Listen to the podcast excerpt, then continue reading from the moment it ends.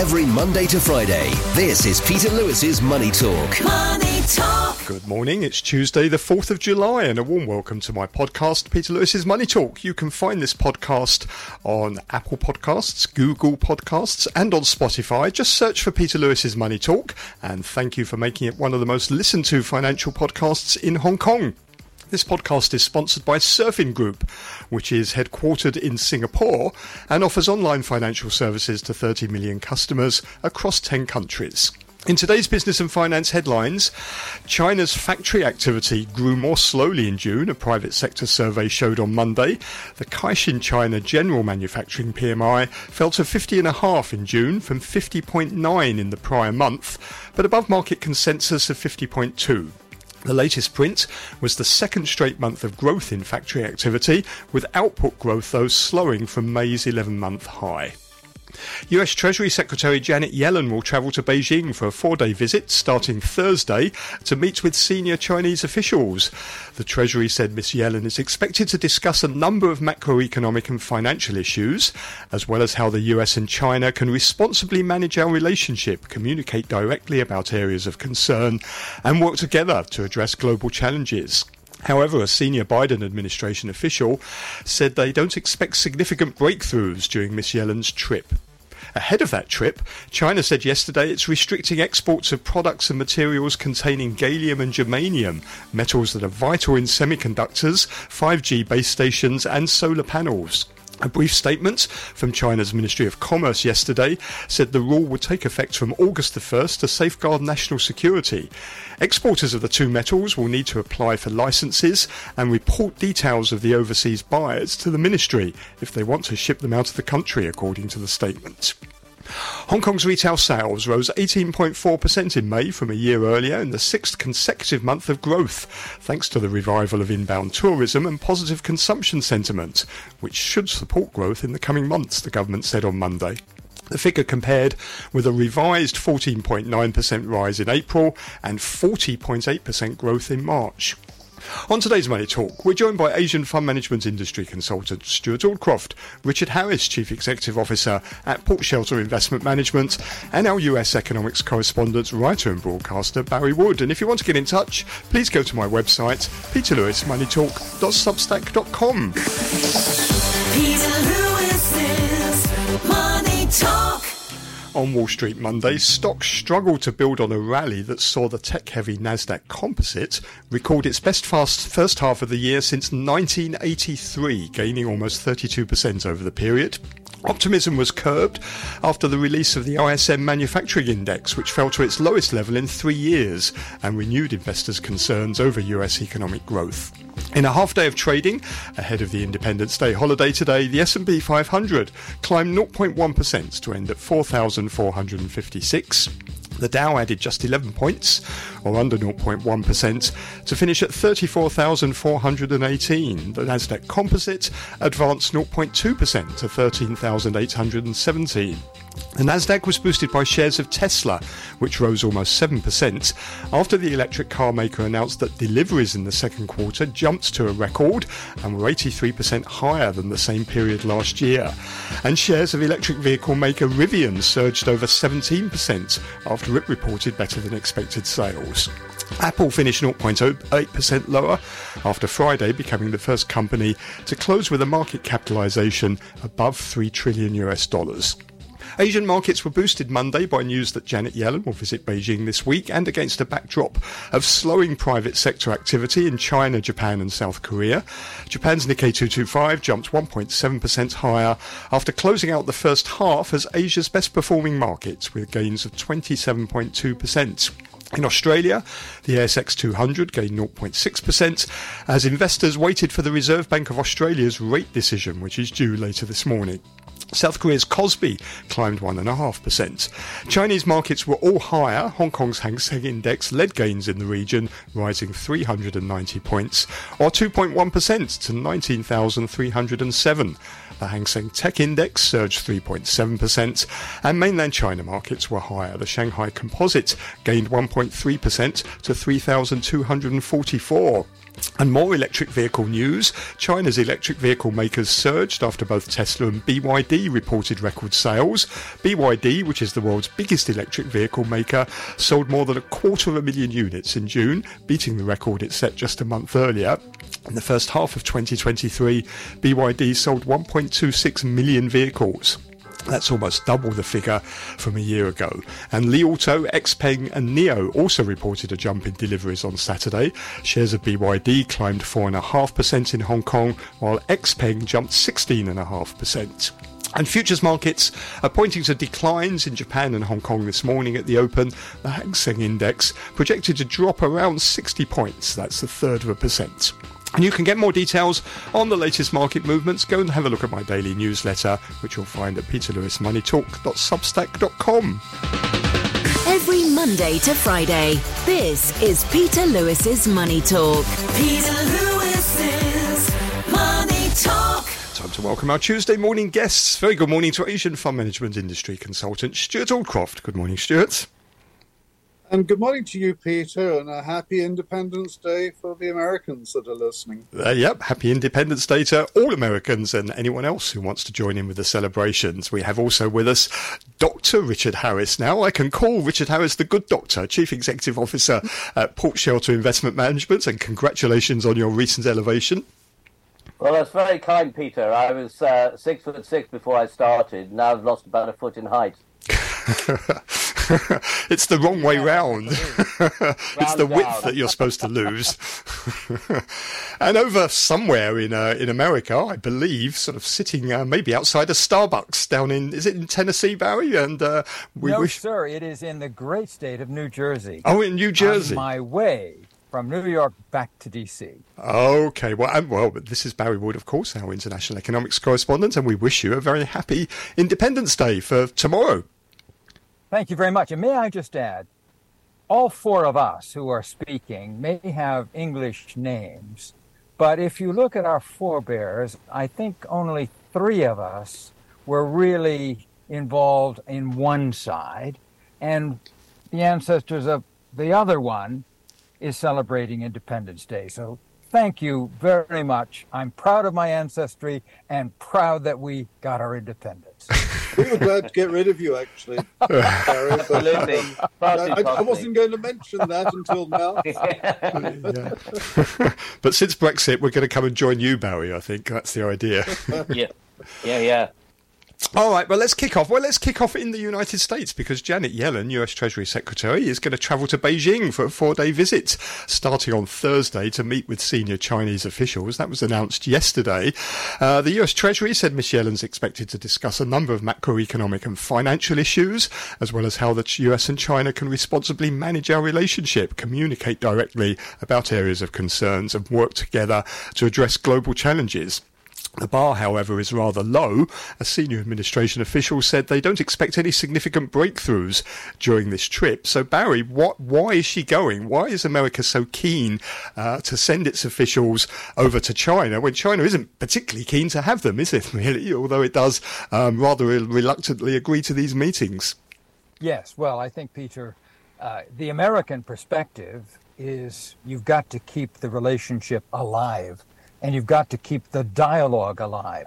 And there are many things that a Treasury Secretary can talk about with her Chinese counterpart, not least of which would be digital currencies, not least of which would be uh, the move away from the dollar in international trade, and of course, some of the global international issues like what's going to happen at the G20 meeting, which is coming up in India shortly. So I think they've got a lot to talk about. And the mere fact that there has been no real dialogue between the Treasury and the Chinese Finance Ministry reveals just how important the relationship is. Just for a reference point, do you remember back when Hank Paulson was Treasury Secretary? Mm. That was before Um, that was before Donald Trump. that must be a time of the global financial crisis, wasn't it? When They he- were meeting almost all the time. And Paulson was going to China, it seemed, almost every two months. So that shows how down the relationship went, despite the fact that trade relations between the two countries, the volume of trade is at a record high. But those days of cooperation are probably gone forever, haven't they? Well, certainly for a long time. That level of cooperation and, and dialogue between the US and China seems um, a far, far distant prospect. Um, well, I'm not so sure, Peter, because I think that there's, you know, the first, first of all, Janet Yellen's visit has been well flagged. Uh, there's been, there have been rumours out in the market for at least the last uh, month that she was going to go. Um, she has been um, making a number of speeches in the US, all rather positive about continued dialogue between the US and China. So I think it's only right that uh, she should be going, especially before probably there is going to be a meeting at some point in the next three months between Joe Biden and Xi Jinping. Mm. So I think that it, you know, first of all, th- this is a very positive um, issue. Secondly, um, yes, we don't expect her to come up with any great breakthroughs, but that's not what's expected from this. It's it's a dialogue. It's to continue talking, and it's to keep the airwaves open. Um, yes, there are um, massive two-way trades between the U.S. and China, and there are very substantial financial links between U.S. and China.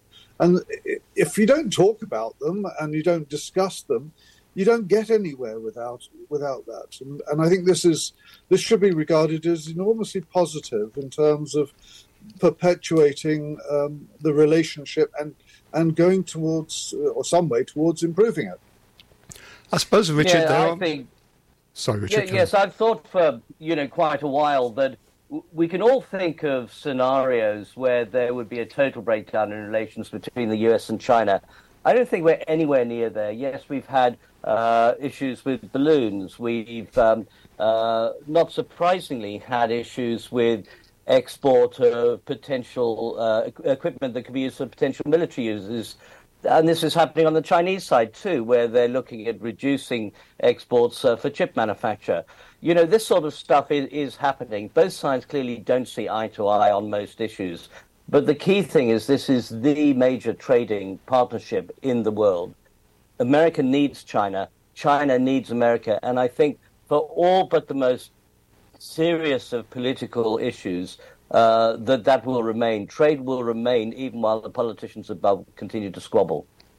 And presumably there's some important financial issues that they could discuss. You know, they can keep away from some of the contentious issues, but things like the divergent monetary policies, for example, between the US and China. We've got the US raising rates, we've got China cutting rates. Um, that, that's, a, that's an issue in itself, isn't it, that they need to really talk about? Uh, I um, think in, in, in terms of that, it's very difficult for countries to tell another country what to do in terms of its policies. I mean, China has had a surprisingly slow recovery out of COVID. It does need to stimulate. The US, on the other hand, you know, we've got booming employment, we've got the economy doing extremely well, despite some serious narratives about interest rates rising and uh, inflation coming in.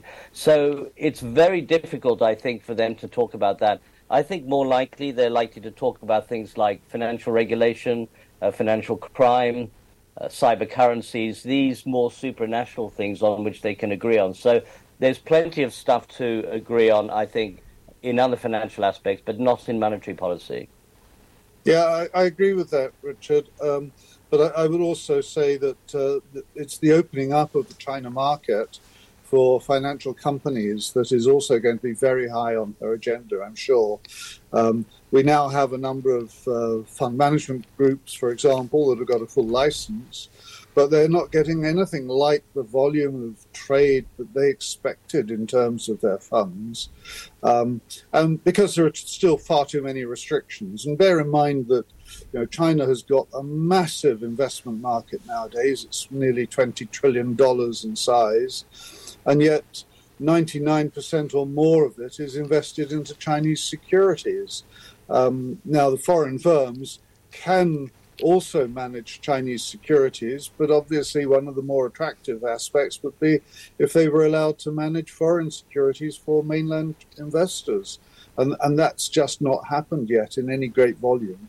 Uh, there are restricted, uh, um, very restricted schemes, but this this is not the way forward. So I, I, my guess is that that could be on, on the agenda as well. Barry, I know. Stewart, ch- wasn't it the Stewart? Was, wasn't that the case that a couple years ago, that with with considerable fanfare, the Chinese were opening up their fund industry to foreigners? But you're suggesting it just hasn't worked out the way that was hoped for. Yes, um, you know the likes of BlackRock and uh, others have uh, have been in China for quite a long time. Um, Fidelity, for example, has had an office in China for more than twenty years, but they have now got licenses to become uh, fully fledged fund managers, but they're only allowed to offer to the retail investor um, domestic products that are also invested into Chinese securities. Uh, and that's in competition to the 120 um, other mainland firms already doing that in, in the retail space. So, you know, clearly that's not where their major skill is. Their major skill will be in offering um, investment into global securities markets, but that's currently not allowed. Mm-hmm. It, it's it, it is something that China will probably get to eventually, but uh, the sooner it does so, the better as far as these global firms are concerned. Because, uh, uh, and uh, going back to the point that I was making earlier, where those global firms have already set up and have started offering funds, they've not raised as much money as they expected. What, what often happens is that they might raise um, a billion or so and then lose half of it within the first six months um, and that's that's not an ideal way of managing money, frankly. Um, it doesn't help to get better returns either for the underlying investments if you if you've got such turnover of, of, money coming in and going out. So these are things that are are potentially on the agenda. They have been talked about um, on multiple occasions in the past. You're right; it was two or three years ago that there was a, a lot of pressure put on, and and and the very very slow process of of awarding a license um, was moved along, um, and and this year, last year, and this year, we have seen those licenses finally come to fruition. Barry, just hours after this uh, visit was announced, Janet Yellen's visit, the Ministry of Commerce in China said it's going to impose export controls on gallium and germanium. Now, these are the two key metals used in the production of semiconductors, and, and China is the world's biggest exporter um, of both those metals. Presumably, this is retaliation, Barry, for, for uh, the US's um, export controls on semiconductors and technology um, to China. This is a sort of tit for tat retaliation, but it sounds like it could be quite problematic for the, the US and, and the West. Yeah, of course it is. I'm sure that Janet Yellen is going to say, oh, well, that's the Commerce Secretary, Gina Raimondo, who will have to deal with that issue. But clearly, this is tit for tat. And it shows that the relationship may at least be functioning, but there are severe problems. I think the thing with this is that it's it's maybe shot across the bows, but a lot of these metals are available elsewhere. Often um, China can produce them cheaply and in volume, but I don't think we're going to see the kind of restrictions that we might have been concerned about, say, with rare earths, um, other rare earths a little while ago, or even with restrictions on oil, say, in the Middle East. Um, so yes, it's important, but it's more shot across the bows rather than I think anything um, that will really impact the markets.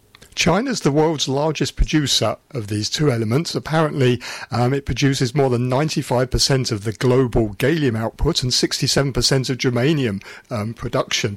Um, it, it, could presumably engineer a bit of a squeeze, couldn't it, on uh, on some of the other uh, the world's sort of semiconductor manufacturers? Well, perhaps short term, but you, you know what tends to happen is as prices rise, you get more production, um, mm. and there are the, the, these metals are not particularly difficult to find. Um, it's really just a, a case of, of, changing the supply chain. But I think there's maybe a bigger point here that while we're seeing export restrictions in various things, both in finished products and in raw materials, we are likely to see substitutions happen and supply chains become a lot less concentrated than they were in the past as people feel that maybe they're too dependent on one supplier. So it makes maybe the world economy less efficient, but perhaps a little bit more robust. And I assume that these two metals are not used in the semiconductors that China re- reckons it's short of. Presume. Well, I guess they, they can produce them for themselves. Yes, but they but they can't produce the semiconductors that they want half the time, and they're they're relying on production elsewhere. So if if there's a restriction of the exports of these, uh, these probably are not the ones that are used in the semiconductors that China needs. Presumably, the significance of this is that it means it's another supply chain, doesn't it? That's got to be rerouted away from China. You know, yeah. other sources have got to be supplied. It's more um, just another sign of the fragmentation of global markets and global supply chains. Yeah.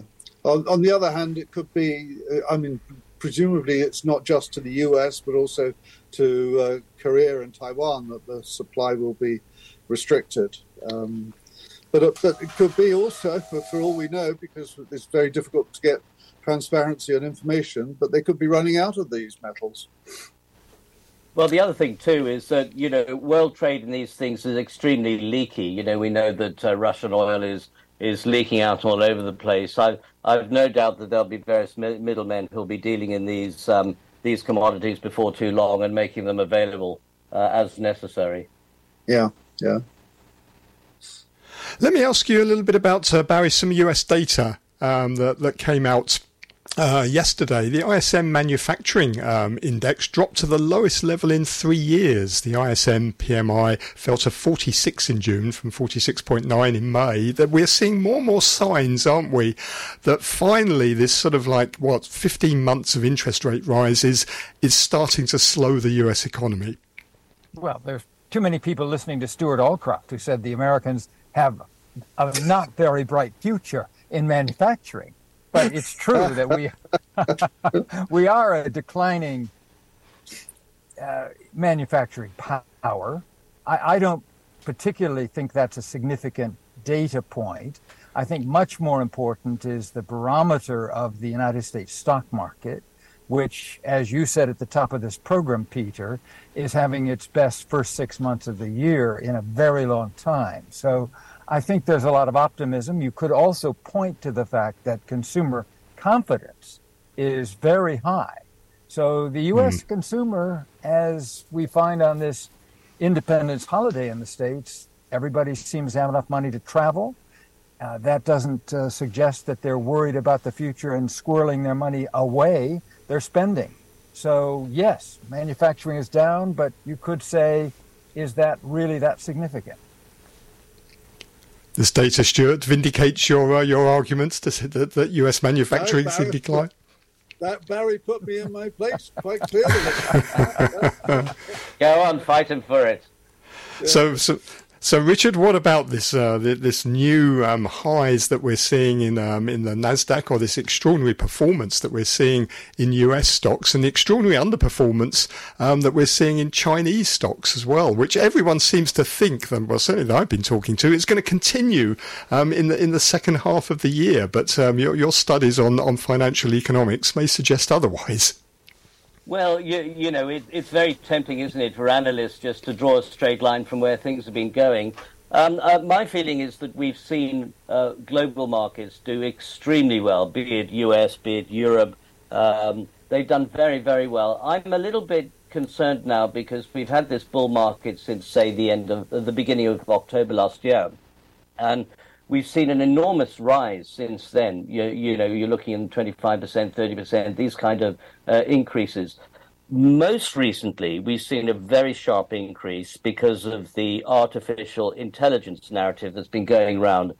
And I'm always suspicious when you see a bull market and then it starts to accelerate. Very often they accelerate near the end, just before another event happens, another piece of news comes in, and the markets go off. So I would say that if I'm looking at scenarios, and my base case scenario at the moment, it would be that we're more likely to see Western markets come off and lose some of those gains, maybe quite sharply, and we're likely to see the Chinese market perhaps tread water. So, in effect, you might say that the Chinese market is likely to outperform, say, over the next quarter, partly because it's been so weak. I mean, if you're looking at Hong Kong at the moment, which basically is almost an option on China, uh, it's by some way the worst of the major markets in terms of its performance.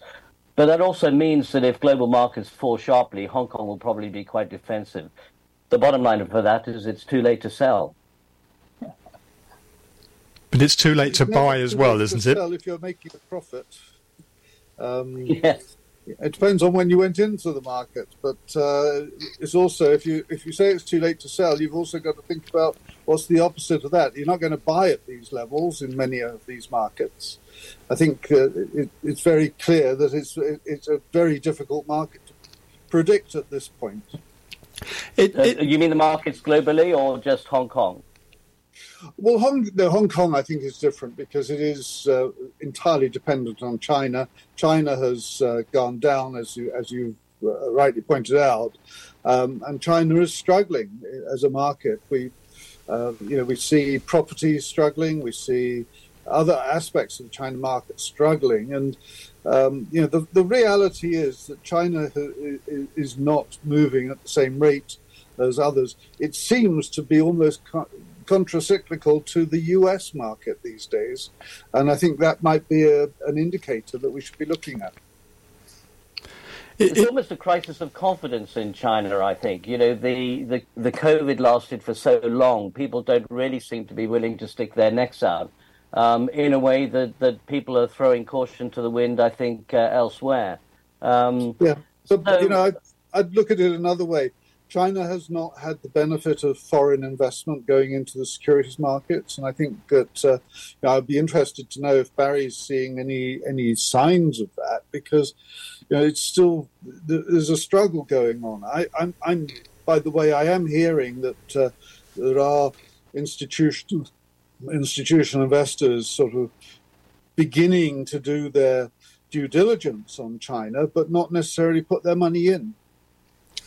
They're very underweight at the moment, aren't they? Foreign institutional investors Well, on, on China, which is Well, the interesting thing is, at this stage of the cycle, people still seem to have lots of money. You know, as Barry is saying, people are, uh, are spending in the US. There's cash around to invest. Clearly, the bull market we've seen in the last uh, half year uh, indicates people have money to, to put to use. And that's not a usual thing uh, w- when you sort of see interest rates going up and inflation going up. Yeah, yeah. I would simply add that uh, I, I do think there's a, a, a tremendous volume of American investment that is waiting to get into China. And they will applaud, those investors will applaud Janet Yellen going to China. Peter, you said at the top that uh, it was Miss Yellen who wants the, the visit. I think that's true. However, she will come under attack from probably Republicans and Democrats for even going there. And, uh, you know, it was in some doubt because the, the president made a rather uh, inopportune remark about uh, the Chinese leader, and yet it goes forward. And, uh, and, and just one thing to go back to the Janet Yellen visit, she'll certainly want to talk to the Chinese about buying all that Russian oil at a discount because she was the principal advocate of putting a cap uh, on how much could be bought and, of course, encouraging everyone to stop buying. So there's lots to talk about. Could this be, if there was an improvement in the geopolitical tensions somehow f- from this visit or Gina Raimondo's visit when she goes to China, could that be the catalyst that sparks foreign investors going back into China and then finally the Chinese market outperforming? It could be. It could be. But I think it is very difficult. You know, you've seen, for example, that um, uh, BlackRock is backing away from the ESG thing because of public opposition here in the States. And I think they have to be very careful about being too public. And of course, you can't really hide it about being into the Chinese market. But there's no doubt there is so much investment money that wants to get into the China market. And they probably would like a signal from Janet Yellen, but they won't get it because uh, she'll keep her head down and, and simply say we were doing business uh, in, a, in a very you know, productive manner on climate, things that are relatively non-controversial. It is still very controversial for companies to be in China, whether investment capital or private investment in plant and equipment. For example, there is a lot of movement out of China uh, of, of supply chain people wanting to get into Vietnam, other places, because they're under so much pressure to to de risk, as we now say, about their involvement in the Chinese economy. But foreigners are not going to turn the Chinese economy around. Foreign investment is not going to do it. It might help on the margin. It has to come from the Chinese economy itself, from the real estate sector, from the manufacturing sector, uh, from consumers domestically. That's where we're going to see the Chinese growth. When that picks up, then I think the Chinese economy will do well. But until it picks up, I think we're going to see uh, things in the doldrum and, and, maybe a crisis of confidence. Yeah, I, I, I do agree with you, Richard, um, surprisingly. Um, what do you mean? We always agree. yeah, but no, it, it does. It, it's an internal thing, first of all and the foreigners will only come in after we've started to see a, a significant uh, uptick in China. Um, and the foreigners are not just those from the US, it's from Europe, it's from Japan, Australia as well. So, um, uh, and, and we'll benefit from that in Hong Kong, I think, a lot. Uh, we might actually see Hong Kong move ahead before the rest of China because of the availability of the Hong Kong market. And um, uh, once we can get past our own internal problems as well. What sort of stimulus would you like to see? A lot of investors waiting for stimulus. They're just saying, "Bring me the stimulus." But what what exactly would the stimulus look like that would actually help here? Big stick. um, I don't know. It's it, it's hard to say. In that, you know, China is already reducing interest rates. Um, but the rate, the, the, amount that they're reducing them by is very small, uh, relatively. Um, I think that the, the, there's a big problem in the Chinese property market, and uh, there's a there's a massive overhang of empty properties and um, incomplete properties, and uh, and the extent of debt by property companies is massive um, there may be a need just to have a clear out of some of these companies and have a, a, a whole load of bankruptcies. But I don't think China is willing to allow that to happen. Um, clearly, uh, exports continue of manufactured goods, so that's a positive uh, issue. But uh, but as far as the sort of stimulus is concerned, it's, it's, it's not going to be any one thing. It'll be a combination of factors, I'm sure you know, as, as, as, Stewart said, they, they are trying a variety of things. It's been uh, too small at the moment, too piecemeal. But the problem is, uh, uh, because you've got this big infrastructure uh, sector in China, because you've got this big property sector in China, what tends to happen is if you do have more money going in the economy, it goes straight into real estate because that's what people are comfortable with. I think perhaps China um, needs to focus maybe on a, a, more industrial policy. I mean, it's clearly going to have to tool up in terms of semiconductors and, and these kind of uh, proto uh, military um, product uses. Um, and I think that they're probably going to have to uh, put some investment into that, as opposed to investment just into airports and railways and things like that, which has been the um, uh, the thing until now. But it is difficult. They're going to have to be clever about it. But again, I go back to the fact I think the average consumer needs to build confidence again in China.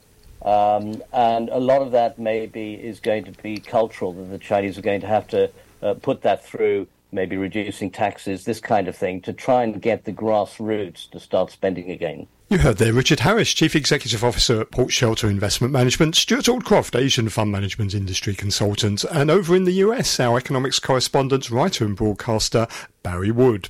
Thank you very much for listening this morning.